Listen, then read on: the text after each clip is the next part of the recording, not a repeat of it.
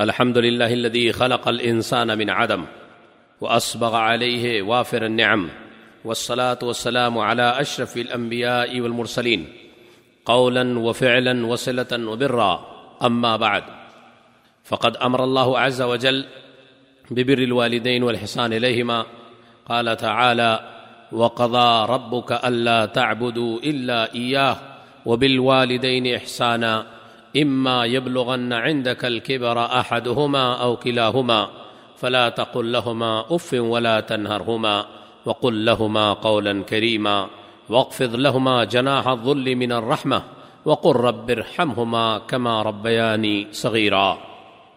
وقال النبي صلى الله عليه وسلم عن عبد الله بن مسعود رضي الله عنه قال سألت رسول الله صلى الله عليه وسلم أي العمل أحب إلى الله قال الصلاة على وقتها قلت ثم أي قال بر الوالدين قلت ثم أي قال الجهاد في سبيل الله معزز دوستو محترم ساتھیو اللہ رب العالمین نے تمام لوگوں کے حقوق متعین کیے ہیں اللہ نے اپنا حق، اپنے نبی کا حق اور ساتھ ہی والدین کے حقوق زوجین کے حقوق، پڑوسیوں کے حقوق، ایسے ہی ماتحتوں کے حقوق یا ایسے ہی جانوروں کے حقوق، اللہ رب العالمین نے تمام لوگوں کے حقوق اور ان حقوق کی ادائیگی کے حدود اور قیود متعین کیے ہیں۔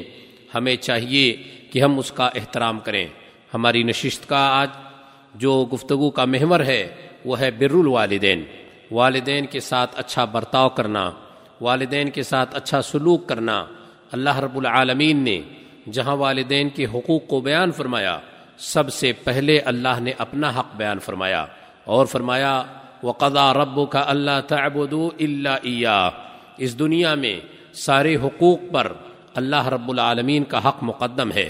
یعنی سب سے پہلے ہمیں اس دار فانی میں اور اپنی اس زندگی مستعار میں ہمیں چاہیے کہ ہم سب سے پہلے اپنے رب کے حقوق ادا کریں۔ رب کے حقوق میں یہ شامل ہے کہ ہم اس کے علاوہ کسی کی عبادت نہ کریں۔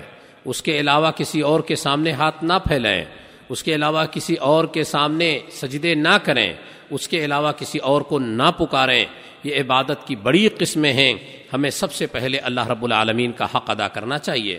اس کے بعد اللہ نے اپنے حق کی ادائیگی کے بعد اللہ رب العالمین نے فرمایا و بال والدین احسانہ اور اپنے والدین کے ساتھ حسن سلوک کرو اچھا برتاؤ کرو، اس لیے کہ جیسے اللہ کے تمہارے اوپر بڑے بڑے احسانات ہیں، ایسے تمہارے والدین کے بھی تمہارے اوپر بڑے احسانات ہیں۔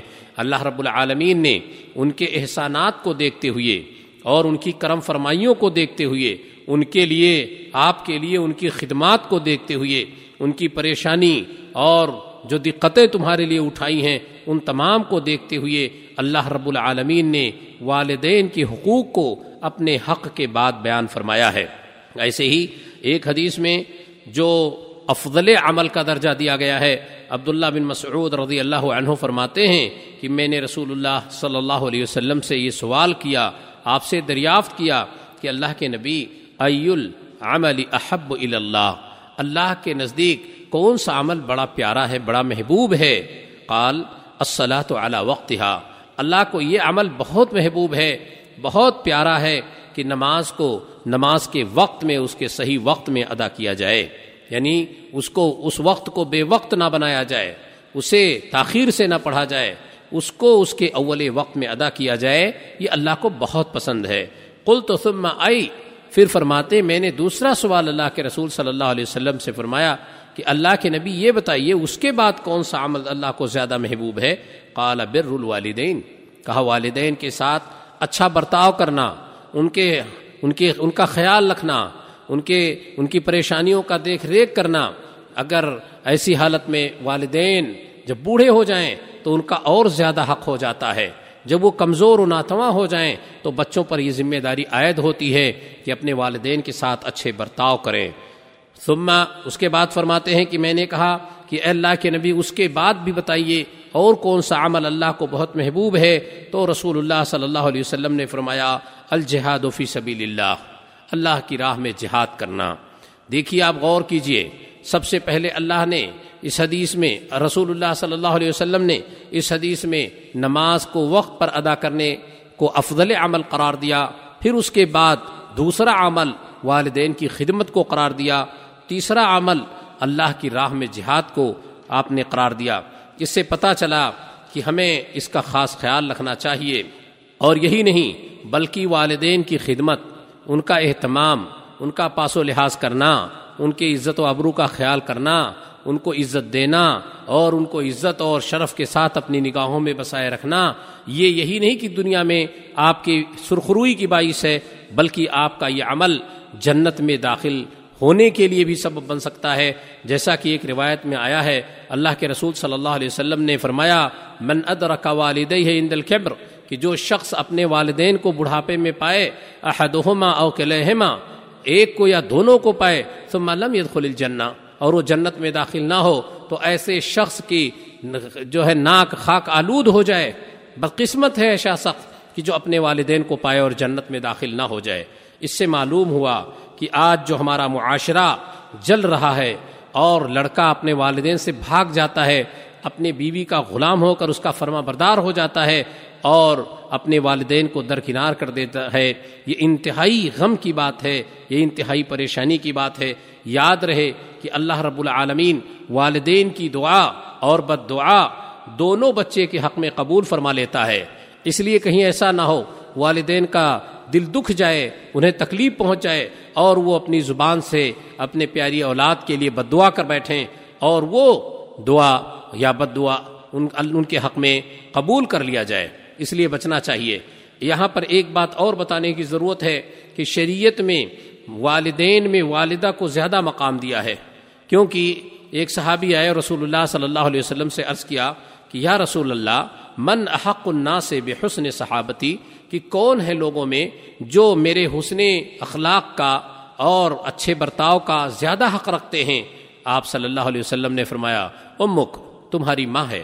کالا ثم من، وہ صحابی پھر فرماتے ہیں، ان کے بعد کہا، امک، پھر تمہاری ماں۔ پھر فرمایا، ان کے بعد کہا، تمہاری ماں۔ تیسری بار کے بعد فرمایا، تمہارے والد۔ اس سے پتہ چلا کہ والدین میں والدہ کو اس حق کی ادائیگی میں مقدم رکھا گیا ہے۔ اس لیے کہ وہ بہت ساری صعوبتیں برداشت کرتی ہیں۔ حمل کی صعوبت اور پیدائش کی صعوبت اور دودھ پلانے کی پریشانی، یہ ساری پریشانیاں اٹھاتی ہیں۔ اس کے باوجود ماں جب بوڑھی ہو جاتی ہے تو باپ کے مقابل میں زیادہ کمزور ہوتی ہے اور اس کا کوئی مصدر رزق نہیں ہوتا، اس کی کوئی تنخواہ نہیں ہوتی، وہ کمزور بدن ہو جاتی ہے۔ اس لیے وہ عاطفت اور رحمت و شفقت کی زیادہ محتاج ہوتی ہے، اسی کے، اسی کو پاس و لحاظ کرتے ہوئے اور اسی کا خیال کرتے ہوئے اللہ کے نبی صلی اللہ علیہ وسلم نے یہ مقام بیان فرمایا۔ اللہ سے دعا ہے، اللہ تعالی ہم تمام لوگوں کو اپنے والدین کے ساتھ احسان کرنے والا بنائے، ان سے محبت کرنے والا بنائے، ان کی خدمت کرنے والا بنائے اور ان کی نافرمانیوں سے اللہ ہماری حفاظت فرمائے اور ہم دم ان کی خدمت اور ان کی دعائیں لینے والا بنائے۔ وہ آخر دعوانا ان الحمد للہ رب العالمین۔ وصلی صلی اللہ علیہ نبی محمد و آلہ و صحب اجمعین